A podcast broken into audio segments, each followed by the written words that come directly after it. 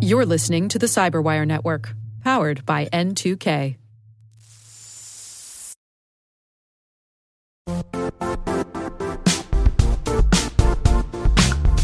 Don't struggle to align your organization's cybersecurity with business risk. Get the only solution that goes beyond reacting to threats with vulnerability and risk monitoring. You need the next evolution of MDR, and only Critical Start delivers it. Critical Start doesn't just monitor and respond to threats. They put you in control by detecting suspicious activities, quickly responding to contain threats, and identifying your most critical assets and protecting them against vulnerabilities and exposures. With continuous visibility, expert guidance, and measurable risk reduction, Critical Start has redefined what it means to manage cyber risk. Demonstrate provable security maturity to your leadership while positioning your program to achieve the greatest risk reduction per dollar spent. Stop fearing risk and start managing it with Critical Start. Visit criticalstart.com and request a demo today. That's criticalstart.com.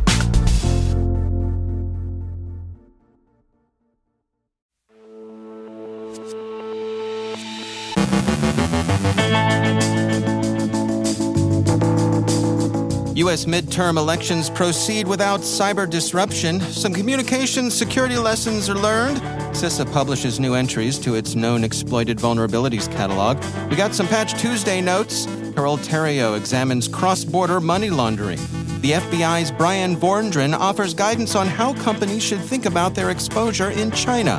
And a recent study finds reasons to be concerned about offboarding.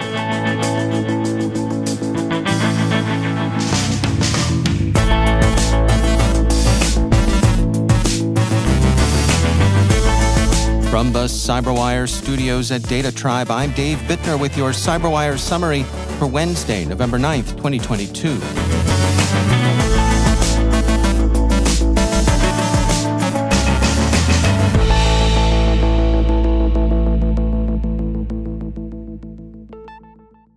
The U.S. midterm elections were completed yesterday, and while the votes are being counted, we can reach a preliminary assessment of whether there was any cyber activity that interfered with the voting.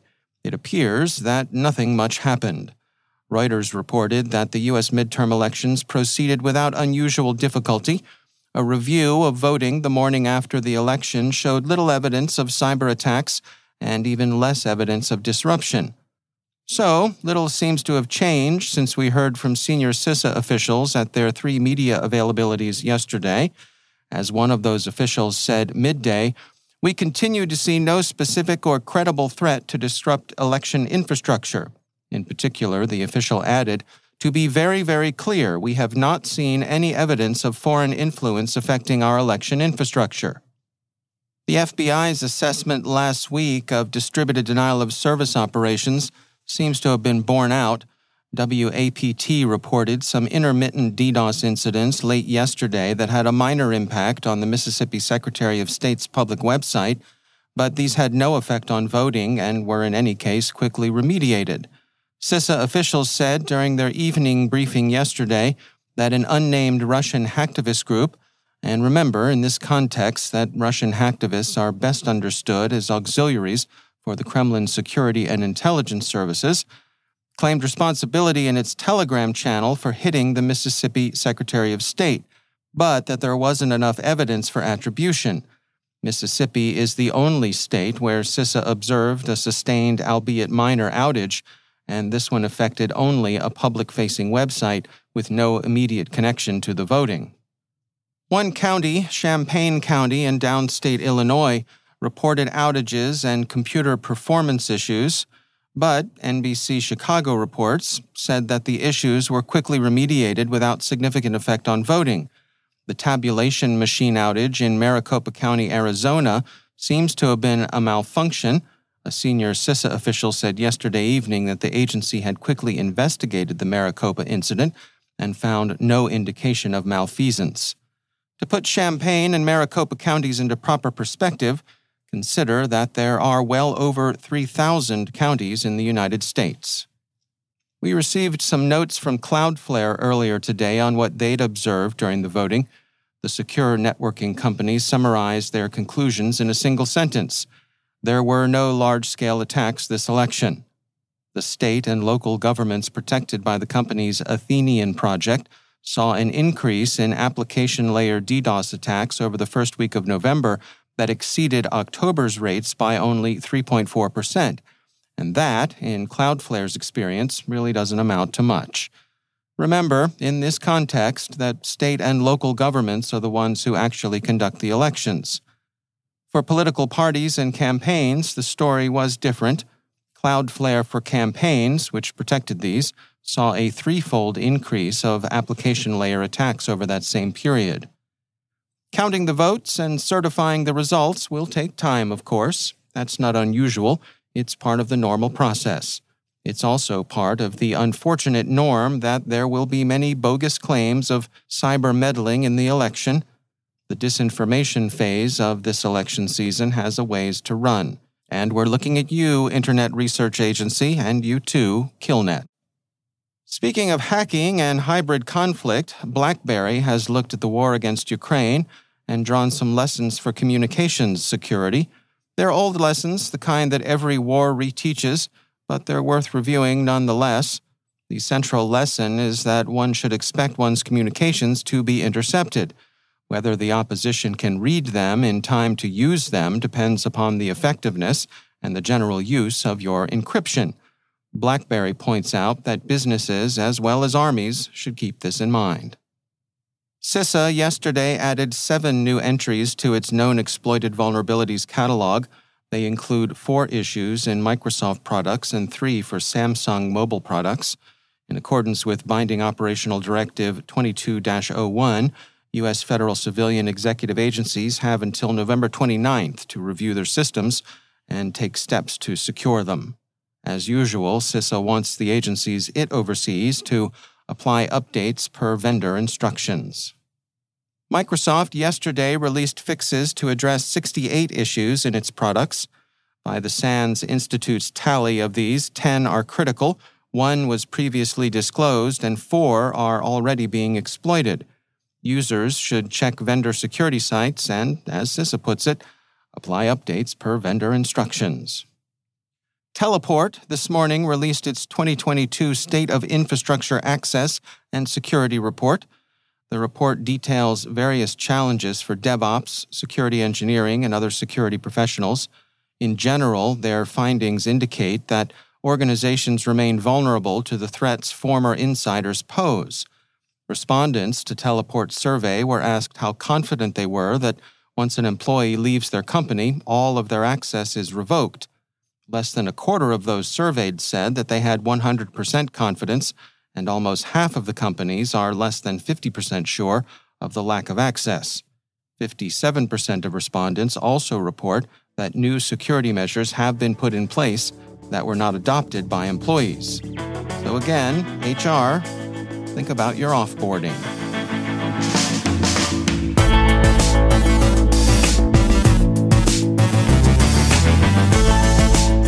Up after the break, Carole Theriault examines cross border money laundering. The FBI's Bryan Vorndran offers guidance on how companies should think about their exposure in China. Stay with us.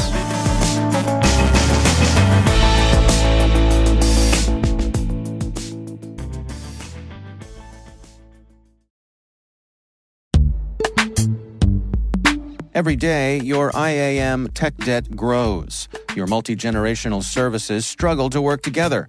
Building an identity fabric can fix this. It makes all your identity tooling stronger and allows you to connect any app to any service you want to use with zero coding, zero maintenance, and zero app downtime.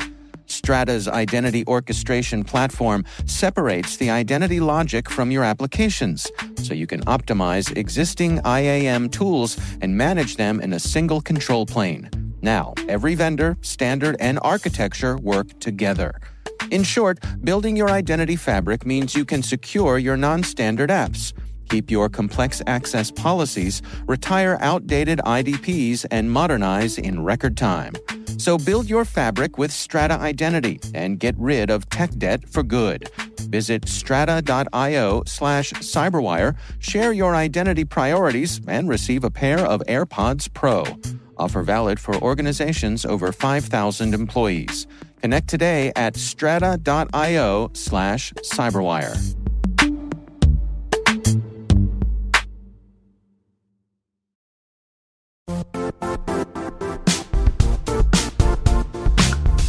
The IT world used to be simpler. You only had to secure and manage environments that you controlled. Then came new technologies and new ways to work. Now, employees, apps, and networks are everywhere. This means poor visibility, security gaps, and added risk. That's why Cloudflare created the first ever connectivity cloud. Visit cloudflare.com to protect your business everywhere you do business.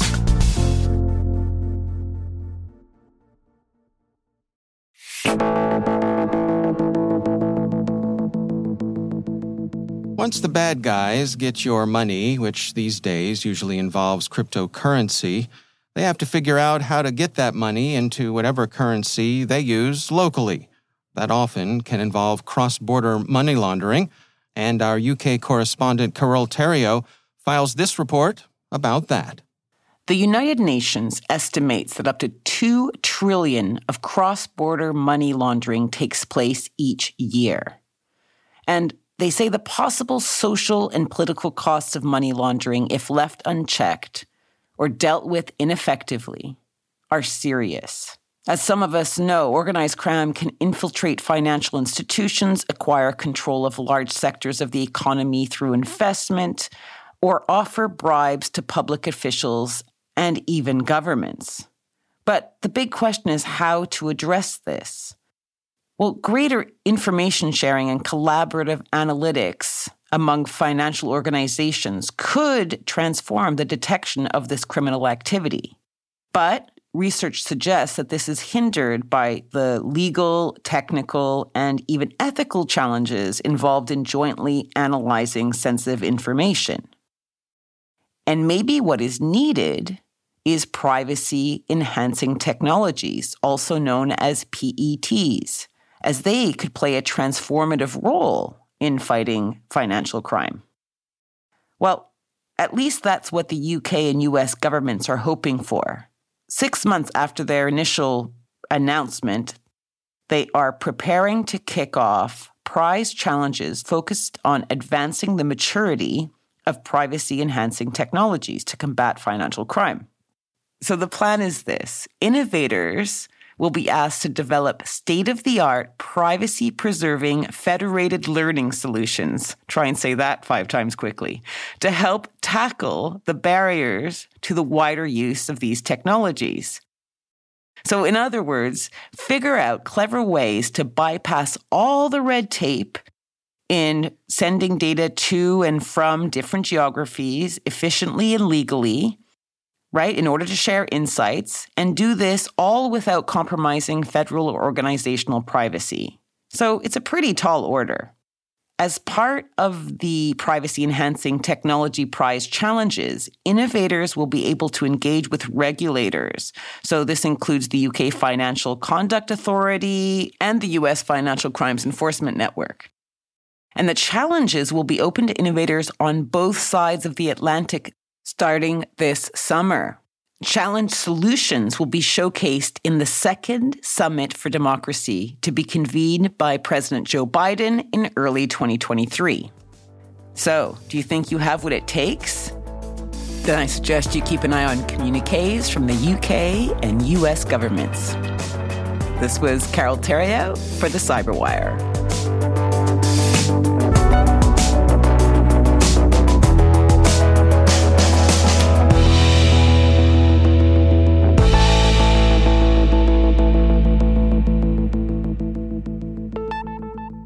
And I am pleased to welcome back to the show FBI Cyber Assistant Director Bryan Vorndran. Brian, welcome back. I want to touch with you today uh, high level stuff here. Some of the national security threats that you and your colleagues there at the FBI are tracking. What can you share with us today? Sure. Thanks, Dave. It's good to be back with you. You know, when we look at the national security threats uh, from a cyber perspective, I think it's important for the audience to know that the ultimate goal is early detection, containment, and eviction. And that's going to be a different message than ransomware, which we'll talk about later, which really should be a prevention. But in the national security nation state space, it really should be early detection, containment, and eviction. Undoubtedly, China is the most prolific threat. Uh, their threat encompasses corporate espionage, destructive attacks, obviously influence operations, and certainly an intelligence collection at scale, which we'll also mention here a little bit more in detail. Um, when we go back to SolarWinds specifically with Russia, we saw Russia's ability to target a handful of U.S. government agencies. But in doing that, they compromised an additional 18,000 plus companies and organizations. And it's just a really good reminder for all of us about Russia and other nation states' patience and persistence to conduct these state sponsored attacks. You know, I think for your audience and for organizational leaders, this supply chain threat and the third party risk associated with it—it's just so important for executives to understand how technical and organizational interdependencies really increase the risk of potential exposure. You know, getting back to China a little bit, certainly the theft of intellectual property is always at the top of our mind. And what China does is, you know, they take this intellectual property that they steal, they run it through their vast holdings through AI and attempt to monetize it. We have to look no mm-hmm. further back than how they targeted US universities during the COVID vaccine research period. And certainly, we and others in the United States have no problem with sharing uh, the results of our research, but we would want to do it on our terms because we've invested the time and the money to do it, and we don't want that stolen by someone you know, China obviously poses a threat with theft of AI technologies, machine learning, quantum computing, communication, clean energy, and the list goes on. And we're also concerned about how state actors moonlight for personal gain, right? And when actors are uncontrolled, uh, they have fewer constraints and they do do off the record work. And, you know, as an example, we have to know, look no further back than six months ago when China sponsored hackers compromised six United States state.gov domains for a various set of reasons, but including profit. And you know, when we talk about nation states, the last thing I'll mention is just what we refer to as access and furtherance of attacks. You know, in military circles, this is known as prepping the battlefield, but it's the prepositioning of tools and capabilities to really maximize advantage. And those advantages are taken or executed upon when a specific red line is crossed very, very difficult to detect these access points and furtherance of attack. This just highlights the importance of pen testing and threat hunting. So while China and Russia certainly maintain high, high thresholds for kinetic action, others do not. And just as I round out this part of my comments, we have to look no further back than how the Iranians targeted Boston Children's Hospital within the last year as an mm-hmm. example of indiscriminate targeting and lower thresholds for kinetic action. You know, we recently saw uh, DOJ uh, made some major announcements about the Chinese threat, making some indictments. What does that sort of messaging do on the global stage, putting them on notice that you know, we're not going to stand for this sort of thing? You know, I think China is a really interesting conversation. And, you know, China does pose the broadest, most active, persistent espionage threat to corporations. But it's not just a cyber threat, it's also a human threat. And, you know, companies and organizations that are based in the United States really do have to think about their exposure when doing business in China, right? And so the messaging coming out of DOJ continues to reemphasize this point that there is significant risk from the Chinese government, both through cyber vectors and through human vectors, to steal intellectual property and to cause harm to the United States. When we're talking in public about the China threat, you know, the, it's really important for, for businesses to know that the environment in China for them is really challenging. You know, the cost of Americans doing business seems to include blanket consent to state surveillance under the guise of, of security. And that's kind of a best case scenario. In a worst case scenario, it's accepting the risk that all of your sensitive information may be co opted by the government. And so this isn't really hyperbole to us. In 2020, we identified China, that the Chinese government had forced US companies to download tax software to comply with different quote unquote cybersecurity laws. And then the Chinese government stole from those companies using that mandated software. So, you know, we know that the market in China is an important one for American businesses, um, and only those businesses can understand their true risk proposition, risk profile, but they need to be very, very careful as they enter into that market. All right. Well, FBI Cyber Assistant Director Bryan Vorndran, thanks for joining us.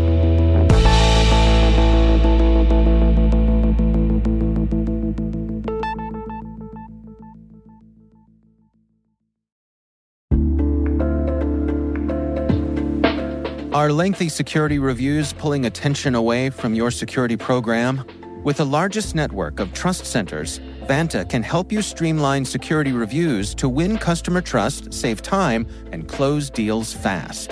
Proactively demonstrate security by showcasing key resources like your SOC 2 or ISO 27001 and provide real time evidence for passing controls. And when a security questionnaire is required, Vanta takes the first pass for you. Visit vanta.com slash cyber to take a self-serve tour. That's vanta.com slash cyber.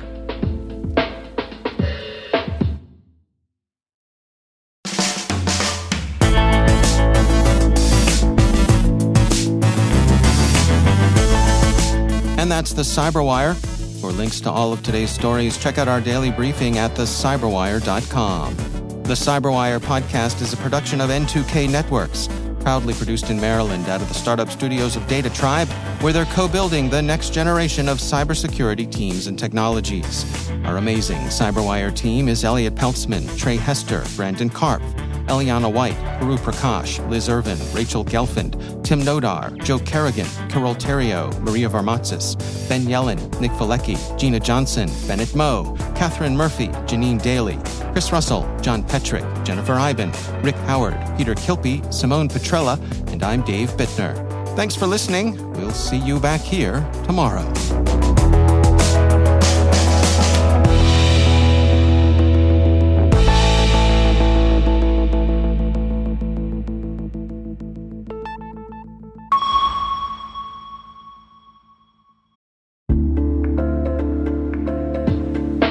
Listeners. We're always looking for ways to improve the N2K Cyberwire network and maintain the intelligence driven news experience that keeps you in the know on the latest developments in cybersecurity. We've launched our 2024 audience survey and would love for you to take a few minutes to share your feedback. And hey, there's even a chance to win a $100 Amazon gift card if you complete the survey. Visit cyberwire.com slash survey. That's cyberwire.com slash survey and share your feedback now.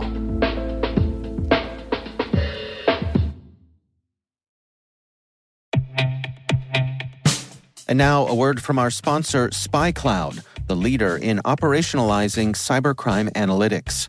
Traditional threat intelligence is a thing of the past. Cyber criminals are stealing vast amounts of credentials, session cookies, and financial data every day, and it's hard to keep up. SpyCloud is the trusted partner businesses turn to to fully understand their darknet exposure risk and neutralize threats before it's too late. SpyCloud alerts your organization as soon as an employee or customer's data appears on the darknet, so you can act faster than bad actors to prevent cyber attacks like ransomware, session hijacking, account takeover, and online fraud. With insights from the industry's largest repository of recaptured data, protect the digital identities and systems most important to your business. Get your free corporate darknet exposure report at spycloud.com/cyberwire and see what information criminals have in their hands today. That's spycloud.com/cyberwire.